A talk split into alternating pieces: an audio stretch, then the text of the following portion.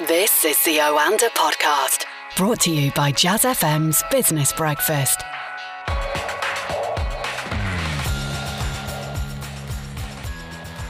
You're listening to the Oanda Market Insights podcast with me, Johnny Hart.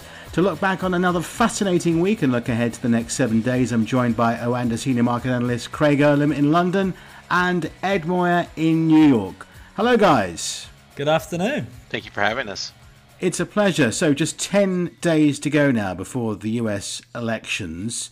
Uh, last night's presidential debate, well, there wasn't really a big win for either, let alone a knockout blow, but both actually did fairly well. They're calling it a score draw in some quarters. Have, Ed, the markets now factored in a Biden win? I mean, it's certainly looking that way. I'm going to sound like a broken record, but yes, I think the markets are still pretty confident that the Democratic nominee is going to win.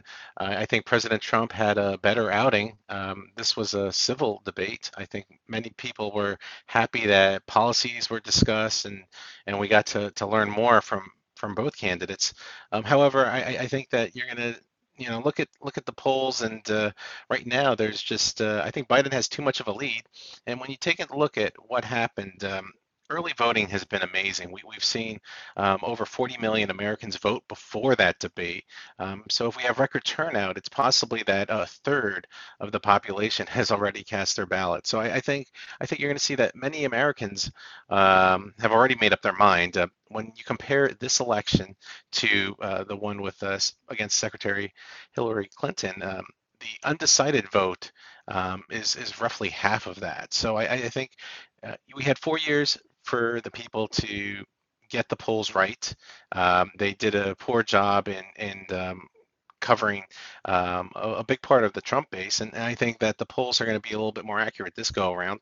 And now we're going to see if uh, any any uh, big changes happen uh, in these final days um, leading up to the election day. Uh, but I think right now you're you're right that markets are are firmly pricing in a Biden presidency. Uh, but the Senate is the big question mark. I think those races are still too tight, and um, we're going to see that ultimately is going to dictate where we you know we see a lot of these uh, markets go because um, with the with the Biden with the blue wave, you're going to see that is going to be very positive for um, um, huge infrastructure spending.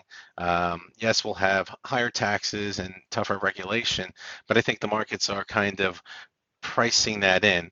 And um, if we do get um, the Democrat, uh, the Republicans keeping the Senate, uh, gridlock will be here. So you don't have to worry about those taxes and regulations, but we will see a lot smaller stimulus come into the economy. So a lot at stake with these Senate races, and and right now they're they're they're still too tight to to feel comfortable that um, either side will win. And you mentioned voting turnout. Many voters just didn't turn out last time. And if you take a state like Florida, where, for instance, hundreds and thousands of uh, black voters just stayed at home, but it seems to be very different this time around. And that could actually affect votes for the Senate as well. Uh, very much so. I, I, think right here now what you're seeing is uh, if you take a look at who this pandemic has hurt the most, it's been Latinos and the, the black voter, and I think you're going to probably see record turnout. Um, this has been uh, um, a key part of the population that both sides are trying to win their votes over, and uh, I, I, think that uh, for the most part you're going to see that.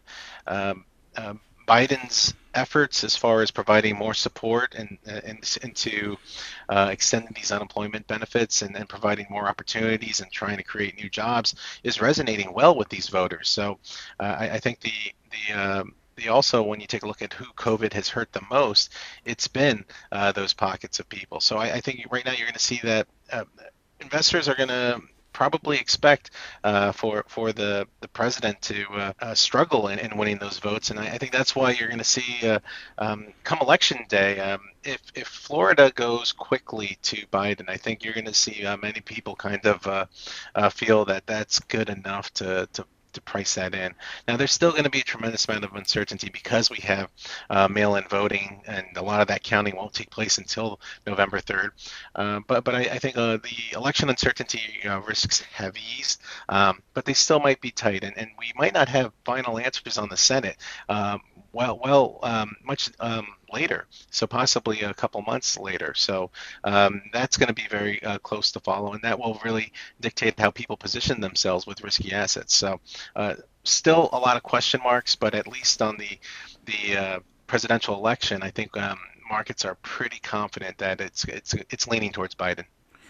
Craig, how does a Biden win, should that happen, affect the UK and uh, Europe? Um, we're going to talk about Brexit in a minute as well, but of course, we're going to have to sign a trade agreement with the USA in the not too distant future, or, we hope it's not in the too distant future.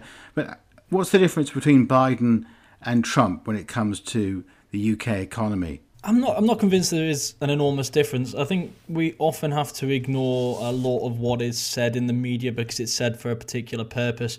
Uh, we'll remember back in 2016, uh, Barack Obama effectively saying uh, at David Cameron's request that the UK would be right at the back of the queue if it voted to leave in terms of a new trade deal. I think we all know that's probably not true, uh, uh, and I think Biden is going to toe the same uh, line as as Barack Obama, and we've actually heard kind of similar tones uh, from uh, the former vice president uh, in relation to that. But again, I just don't believe that that's necessarily true. I think the two countries are, uh, are extremely close and important partners uh, in many ways, uh, and therefore this idea of going to the back of the queue, I don't think anyone really buys into obviously on Trump's side, there, there is an urgency to create a trade deal with the UK. You can see that uh, it is a relationship which does actually mean a lot uh, to President Trump. So maybe there may be a little bit more urgency, but then you could argue that maybe uh, the negotiations may be that little bit tougher. So there's probably some minor pros and cons, but broadly speaking, I don't think it makes a, huge difference. I think the biggest difference comes from the White House's relationship with Europe as a whole. I think one of the interesting things in, uh, in last night's debate was Biden uh, effectively attacking Trump for making allies of enemies and enemies of allies over the course of the last four years. And I think that's been quite clear for all to see within various organizations at various summits, etc. Uh, that's going to be the biggest difference because I think Biden will want to repair relations uh, with traditional allies uh, at the expense uh, uh, of of those who uh, those who Trump has sought to reach out to uh, in the last four years. The obvious ones being uh, Putin uh, uh, and uh, and and Xi and and others. so I think that's going to be the biggest difference as far as I'm concerned. Okay, we'll talk more about Brexit in a moment or two, Craig. But I just wanted to ask you, Ed, about U.S. earnings. Some um, interesting earnings out this week, and we've got a fiscal stimulus uh, in the plans as well? Yes, uh, very much so. Um, I'll, I'll, talk with the latter first. Um, this fiscal stimulus is is um, pretty much. It seems that uh, that'll be a, a post-election event, um, more more likely a January uh, discussion. I, I, think that um, you're you're seeing that uh, House Speaker Pelosi and Treasury Secretary Mnuchin are not making uh, enough progress. The the big issue at stakes remain uh, funding to state and local um, governments and, and also liabilities. Uh, and, and, right now, there's there's no expectations that you're going to have that that progress. And even if we do, uh, you know the, the House Senate Majority Leader McConnell is not going to uh, play ball. He's it's it's very unlikely that um, you're you're going to get the 60 votes that are needed to pass that legislation. So I, I think that it's it's still um, an uphill battle for that, and I, I think we, we, won't really um, have that stimulus question answered uh, until we have these those election results. Um, and with regard to earnings, I, I think this week's been it's been uh, uh, the, the busiest week. We we've third the second week has seen lots of um, nice surprises. Southwest Airlines, Freeport, McMoRan, uh, Coca-Cola, and AT&T had good results. Uh, Tesla, um, you know, one of the the more um, exciting stocks that uh, people follow. Um, they, uh, for the for the most part, I, I, think you're you're seeing that they had their best quarter ever. Um, um, and and uh, there's a, still a, a tremendous optimism as far as Elon Musk and his uh, not just building cars, but the batteries and and just you know expanding the offerings that um, uh, Tesla is going to provide, and they'll probably spin off into other companies. Um, but the, the valuations just seem extremely uh, just too high right now and, and unjustified. And, and, I think you know you're you're still seeing, despite the the strong report, uh, you know Tesla shares are are um, somewhat lower. And uh, um, you know when you take a look at the other uh, big tech earnings that we got, it was Netflix, and um, you know that Netflix is, has a has a tough battle ahead of them. You know the competition is growing. Um, they disappointed uh, with their new subscriber growth. So you're seeing a, a little bit of fatigue here with mega cap tech, um, and and uh, I think that's uh, going to be something that everyone cl- closely watches because uh, tech has really been the, the, key driver throughout the pandemic. And uh, if we see tech decline, if it doesn't go into the cyclicals, uh, then you know you'll you'll have people become more concerned about that sell-off. But for now, yeah, I, I think that earnings have been going uh, pretty solidly so far, better than expected, and uh, and uh, no, it's been constructive so far. Okay, Craig, let's talk some uh, Brexit now. And uh, Michel Barnier. Yippee. I thought you'd be pleased. Michel Barnier and uh, his team, the uh, EU team of uh, diplomats, are in London at the moment. And uh, I think bidding to avoid a no deal Brexit. You can't really tell. They don't want a no deal Brexit. And I'm not sure about our side. Uh, when I say our side, I'm talking about the uh, UK government. But uh, number 10 has warned that significant gaps remain between the two sides, particularly over fishing. And in the grand scheme of things, fishing doesn't really add up to that much cash in the end. It's more of a symbolic thing, isn't it? It's extremely symbolic, and uh, I think that's something that we have to remember. But we've talked about fishing more in the last four years than I think we have ever before. Uh, but it has become a symbol of Brexit. So if if Boris Johnson concedes, it's going to be seen as a, a negotiation failure, and that's why such a big issue has been made of it over the course of the last few weeks. I mean, from the outside looking in, I think you can look at the last week and say that it seemed extremely petty calling off negotiations because of some nasty and harsh sounding words and because the because of the belief that the other side isn't yielding as much as you want them to and this, that and the other. So just kind of walking away and uh, and throwing new things in the air, it doesn't seem like the best solution. But I think we have to remember in all of this that that politics and PR is always important, and the perception at home on how things are going is almost as important. How many people are actually going to read the final deal that the UK and the EU strike, both here in the UK uh, and over there? Very, very few. So the the PR is going to be an important aspect to people deciding whether it's been a worthwhile venture, uh, whether it's been successful, and who's won out of it. And in a weird way, it is a zero sum game, but in a weird way, every side needs to feel like they've got the better end of the deal. And I think Boris Johnson and his team probably felt that not only was uh, was the negotiation not progressing as they wanted it to, but I think they also looked at the comments which came out of the EU summit last week, and they they decided that now wasn't the right time for compromise because if a compromise is found now, they're going to look weak, and it's going to look like they've got the worst end of the bargain, which is great in Brussels and bad in London. So I think the the comments which we've had from Michel Barnier over the last 48 hours about both sides needing to compromise, about uh, about the, the, the the legal documents being drawn up, etc. These kind of minor concessions. Uh, uh, is, is an important PR move because at the end of this, the most important thing I think, as far as both sides are concerned, is they need to be seen to have been the victor. And obviously, both sides can't be the victor, but you can strike a good free trade agreement between both sides, come to an agreement on all different fields, which most people aren't going to read into too much depth on, and uh, walk away saying that you've got something good at the end of it. The EU needs to make sure that other countries and people in other countries know that this has not been an easy venture and that the UK is worse off. But the UK also needs to sell that they have made a success of Brexit and they can move on striking new free trade agreements like the one signed uh, with Japan today. And I think, like I say, the PR game is extremely important. I've never been pessimistic throughout this negotiation. I've been the kind of eternal optimist that a deal's going to be struck. And at times I've kind of felt a bit alone in that because it feels like people have been growing more pessimistic. But I don't think I've been more more optimistic that, uh, than I am right now for a very long time. Really? I feel like this, yeah, I feel like this kind of spat uh, has kind of cleared the air. Uh, and it feels like, with both sides now acknowledging that mutual compromise is needed, it now lays the foundation for them to actually compromise and not lose face. And this was the problem before by the EU suggesting that it has to be the UK that has to compromise and the vice versa. Someone was going to lose face. Now there's an acknowledgement that they can mutually compromise and get a good agreement between the two. And I feel like that now lays the groundwork for it to actually happen. I think both sides were, were standing their grounds on areas when they knew that ultimately they were going to have to shift, both of them.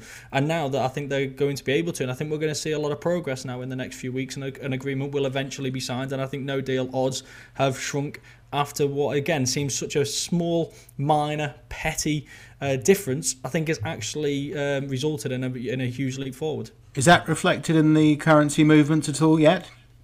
In a weird way, yeah, but in, in a weird way, no. Um, so, yes, in that uh, we have seen a little jump in the pound. So, I think that has shown that there is a little bit more optimism, but there wasn't a much of a decline in the pound when the talks were called off. I feel like this week's have been a bit of a boy who cried wolf moment uh, as far as the pound is concerned. We've had four years of officials telling us that no deal is okay, that they manage it, there's worse for the other side, that they're ready for it, they're prepared, etc., etc. And the markets have been extremely jumpy. There was no jumpiness uh, this last couple of weeks, and I think it's kind of been realised that we've had four years of this and they always find an agreement at the end of the day. We always move on to the next stage and we've not had no deal yet.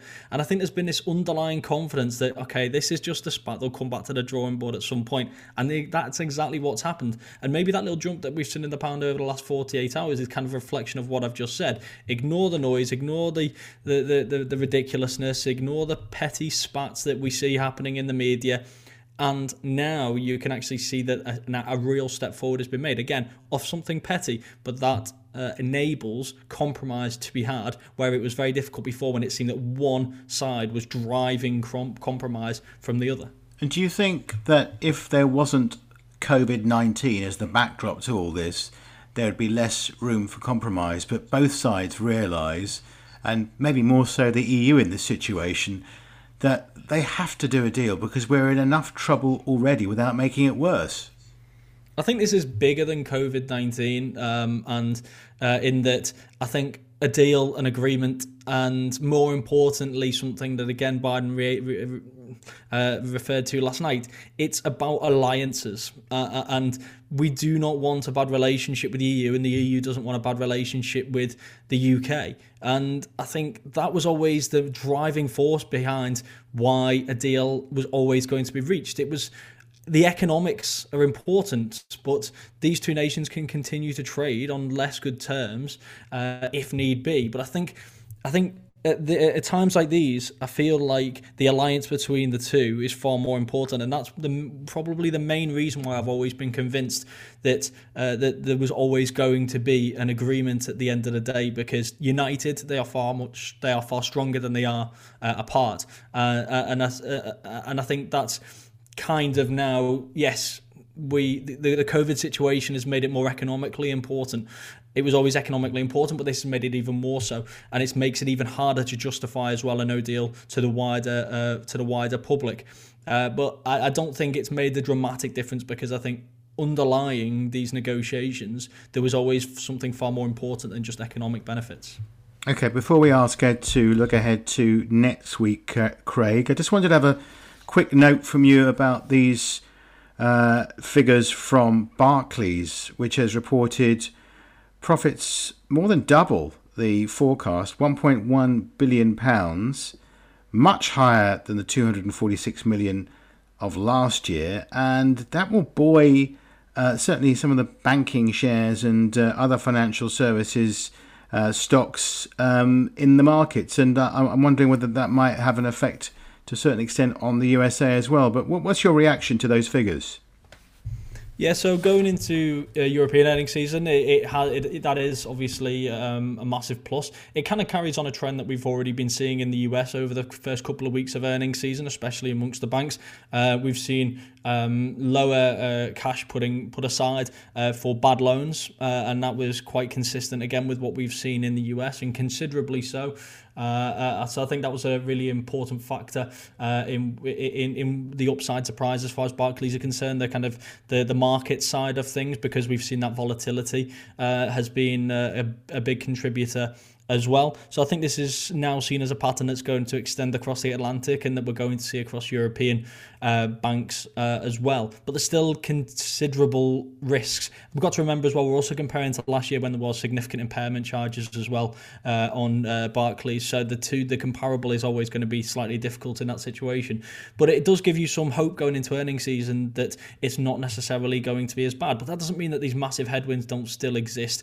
We are still heading into a significant second wave. So the impairment, the the the the, the money, the cash being put aside uh, for bad loans this quarter may not be so bad, but that doesn't mean that next quarter is going to be much better. Uh, that, that, it's not going to get worse. Sorry, uh, and also the the kind of consumer side of things as well. You, you can imagine may not be quite as good as well. People have continued spending in here in the UK. Retail sales are actually higher than they were pre-pandemic. But when you start to see the the, the kind of state aid uh, being withdrawn, and we see obviously with the furlough scheme, and we see unemployment start to rise, that can't continue. So that's going to take uh, its toll, say, on the credit card business, etc. as well. So I think the results are encouraging but there's there's real significant headwinds uh, over the next two quarters, and therefore I don't think we should be getting too carried away. Over to you, Ed. Now, um, I mentioned uh, look ahead to next week. Of course, uh, the countdown to November 3rd will continue. Uh, I suppose Joe Biden's just got to keep out of trouble and uh, stay in his basement. Well, I, I think right now you're going to see both candidates are going to campaign as much as they can. They're going to be hitting those battleground states as, as frequently as possible. Uh, but, but I think they both know what what they need to do to to win votes, and I think President Trump is not really going to deviate much from his strategy, uh, and he's going to just kind of uh, focus on the economy. And uh, you know, I think you know after that debate, um, when you know uh, many Americans were asked as far as you know uh, who do they feel more comfortable about the economy, it's still President Trump. I I think that you're going to see that climate change, racial inequality, coronavirus and foreign policy, Biden has the clear advantage. Uh, but the economy is is what the president can try to uh, uh, change the the focus to, and uh, we'll we'll see how we, how successful he is. It's amazing, but, isn't it, though, Ed, that when you think about it, all the trials and tribulations that Donald Trump had to go through from 2016 onwards, when you think about the impeachment process, uh, problems with uh, the, the various um, accusations with uh, porn stars and uh, all the other stuff that's uh, gone on. And he survived all of them until coronavirus. And if he loses, it will be COVID 19 that did for him, really. It, it will, it, because he was, the economy was doing well. before COVID 19, it's come along and it's wrecked his plans, hasn't it? Because with the economy doing well and no COVID 19, I firmly believe he would have won the election. I'm not saying he it's definitely all over, but it's looking that way at the moment. Uh, very much so. I think in, in January, I was a, a, firm believer that President Trump had an easy path towards reelection. Just looking at the, the field of candidates, uh, it, to me, uh, there was there was no one to be fearful of. And uh, uh, Biden is not. He's a flawed candidate. Uh, you know, this is his third go at um, going for presidency, and and and uh, yeah, COVID nineteen is is is uh, something that he thought he had a handle of it. He thought it would go away. It didn't. You know, the, the first wave, you know, I think he would have gotten a pass for it. The second wave, not so much. The third wave, um, you know, I think Americans are are uh, frustrated. And and and uh, you know, while yes, progress has been made on the vaccine and treatment side. Um, um, I, I, think an optimism side that the vaccines will be in place by the first half of next year. Uh, that's that's still like uh, not good enough because of the lack of support to um, uh, many of the Americans. There's still over 20 million Americans receiving some type of benefit, uh, unemployment benefit. So I, I think there's there's still um, a, a, strong case here for Biden, and uh, I think the, there's just not enough time to, to change the story. Um, and uh, I think the the one big event though that I, many people are going to be talking about, I think, on Monday, um, is uh, U.S. Senate Republicans. They're going to have that confirmation vote for Judge Amy Coney Barrett and uh, this is for to fill a RBG spot on the Supreme Court, and and this is going to be a monumental moment for, I think, the uh, trajectory of the Senate, um, because after uh, that confirmation vote, um, Biden has clearly stated uh, that he's going to, you know, ex- expand upon his position as far as what he's going to do as far as about expanding the Supreme Court. And I think that that could be the biggest uh, risk uh, event to uh, the uh, Democrats winning the Senate back. Um, there, there's there, there, there. I think many um, many Republican voters that are leaning towards Biden or are committed, but they don't want to give up the uh, conservative majority on the Supreme Court. And I think that you would see that possibly, uh, especially in those battleground states, you're going to have possibly them vote for Biden, but not for the Democratic senators at play.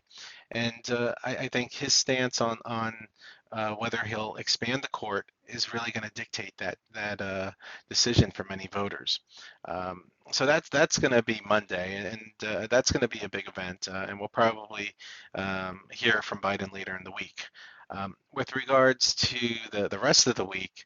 Uh, Thursday is, is, is a huge day. Uh, th- th- Thursday we have um, and I'll, I'll, go in the order of these events, but we have the ECB rate decision.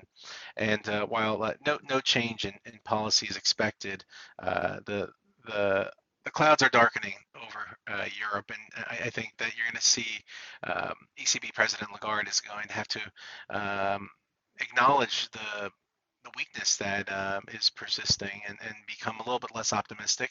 And uh, what everyone's going to look for is is she going to provide a cue as far as um, uh, an increase in the asset purchase program.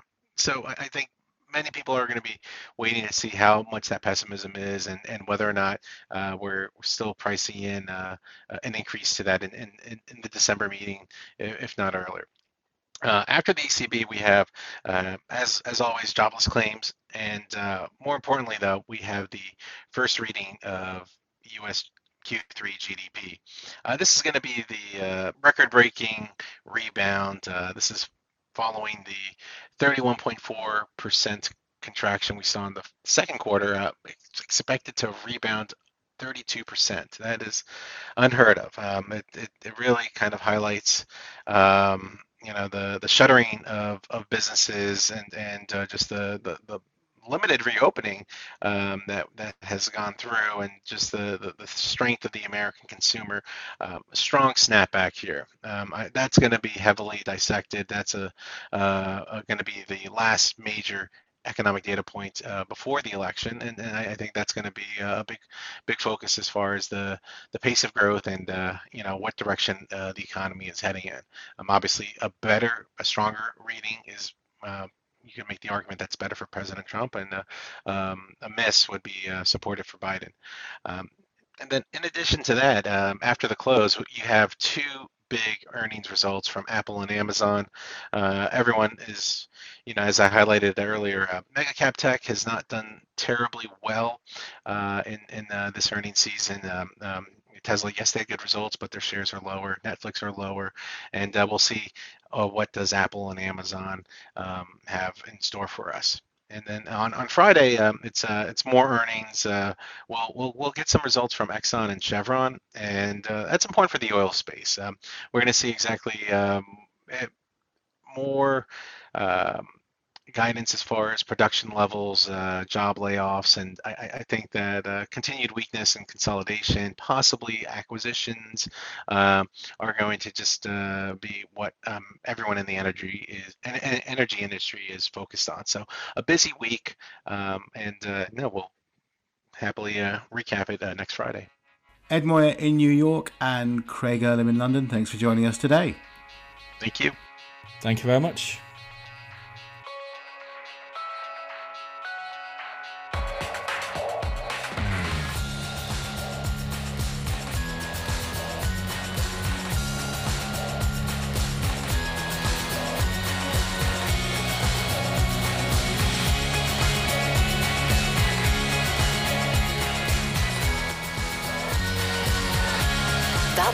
The Oanda podcast from the team behind Jazz FM's Business Breakfast, a daily early morning 30 minute briefing for the day ahead. On air from 6 a.m. Listen to Jazz FM on DAB, online, or just ask Alexa.